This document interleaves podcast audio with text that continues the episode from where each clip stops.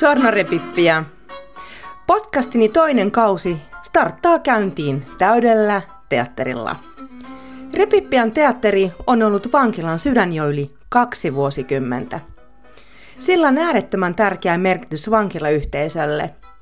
Se on monen vangin hengähdyspaikka, uusi alku, lataamo sekä ilon ja naurun keskus. Se antaa myös työntekijöille mahdollisuuden nähdä vangit yksilöinä eri kontekstissa selliosastojen ulkopuolella.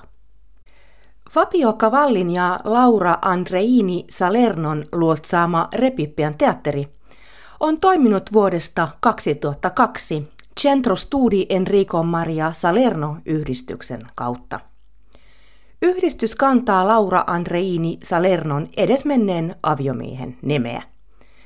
Enrico Maria Salerno oli kuuluisa italialainen näyttelijä ja ohjaaja. Itse näytösten lisäksi teatterilla järjestetään vankinäyttelijöiden kanssa tuotettuja tapahtumia, elokuva- ja videotuotantoja, konsertteja, työpajoja, ammatillisia tapaamisia sekä vankinäyttelijöille että nuorille elokuva-alan opiskelijoille. Vuosien aikana 340 paikkaisessa salissa on nähty satoja esityksiä yhteensä kymmenille tuhansille katsojille – ja teatterin toiminnassa on ollut mukana satoja vankeja. Lavalla on esitetty Shakespearea, Dantea, Pirandelloa, Tolstoita, Prehtiä ja monia muita. Näytökset käsittelevät vapauden, oikeuden, syyllisyyden ja anteeksiannon teemoja, ja ne ovat saaneet lukuisia palkintoja korkeasta taiteellisesta arvostaan ja yhteiskunnallisesta merkityksestään. Maailmanlaajuisesti ainutlaatuinen tapahtuma oli, kun vuonna 2017 Hamlet-näytös striimattiin suorana Ripippian teatterisalista lukuisiin italialaisiin elokuvasaleihin, mukaan lukien Roomassa sijaitsevaan modernin taiteen museon Maksiin. Mutta tunnetuin Repipiassa tehty tuotanto lienee ollut Paolo ja Vittorio Tavianin ohjaama Shakespearein Cesare deve morire eli Caesarin on kuoltava elokuva vuonna 2012. Tämä draamadokumentti kertoo korkean turvaluokituksen osaston vangeista, jotka tekivät näytelmän Julius Caesarista. Näytelmän teemat murhista, vallankäyttöön ja korruptioon linkittyivät suoraan vankien omiin taustoihin. Elokuva niitti runsaasti myös kansainvälistä suosiota – ja se voittikin kultaisen karhun, eli parhaan elokuvan palkinnon Berliinin elokuvajuhlilla samana vuonna. Se oli listattuna myös Oscar-ehdolle parhaan vieraskielisen elokuvan kategoriaan. On ollut ilo ja kunnia ystävystyä monen vankinäyttelijän kanssa vapaaehtoistyöni aikana. Yksi muun muassa Cesare deve morire elokuvassa mukana näytellyt kertoi tästä kokemuksesta minulle näin.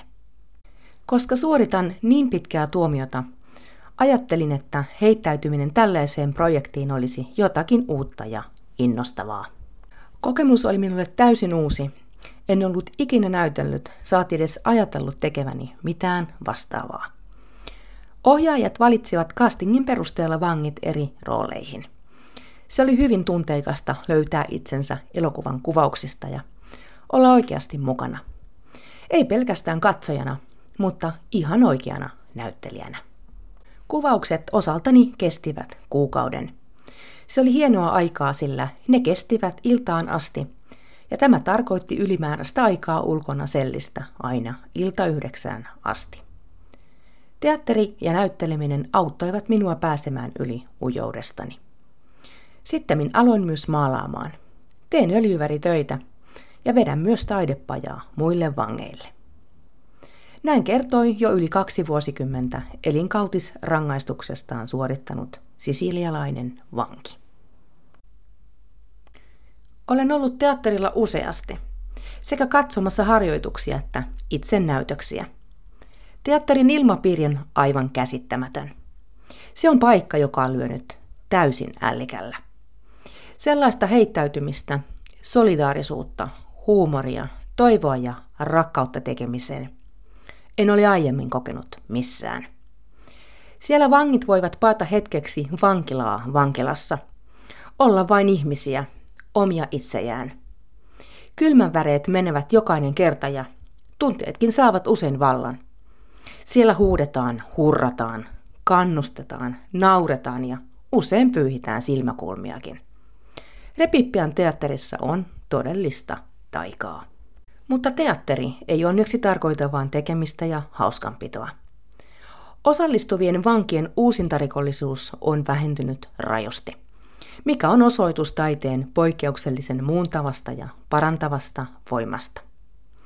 Siksi on hienoa voida saada kertoa saaneen juuri vahvistuksen viime vankilakäynnilläni, että jälleen uusi näytös on tekeillä ja sen ensi ilta on joulukuun alussa. En malta odottaa, että pääsen taas nauttimaan teatterin niin sielukkaasta, mutta samalla niin hulvattomasta ilmapiiristä. Ensi jaksossa tulette kuulemaan erään toisen näyttelijän väkevän ja kauniin kertomuksen teatterin merkityksestä hänen hyvin pitkän vankeutensa aikana.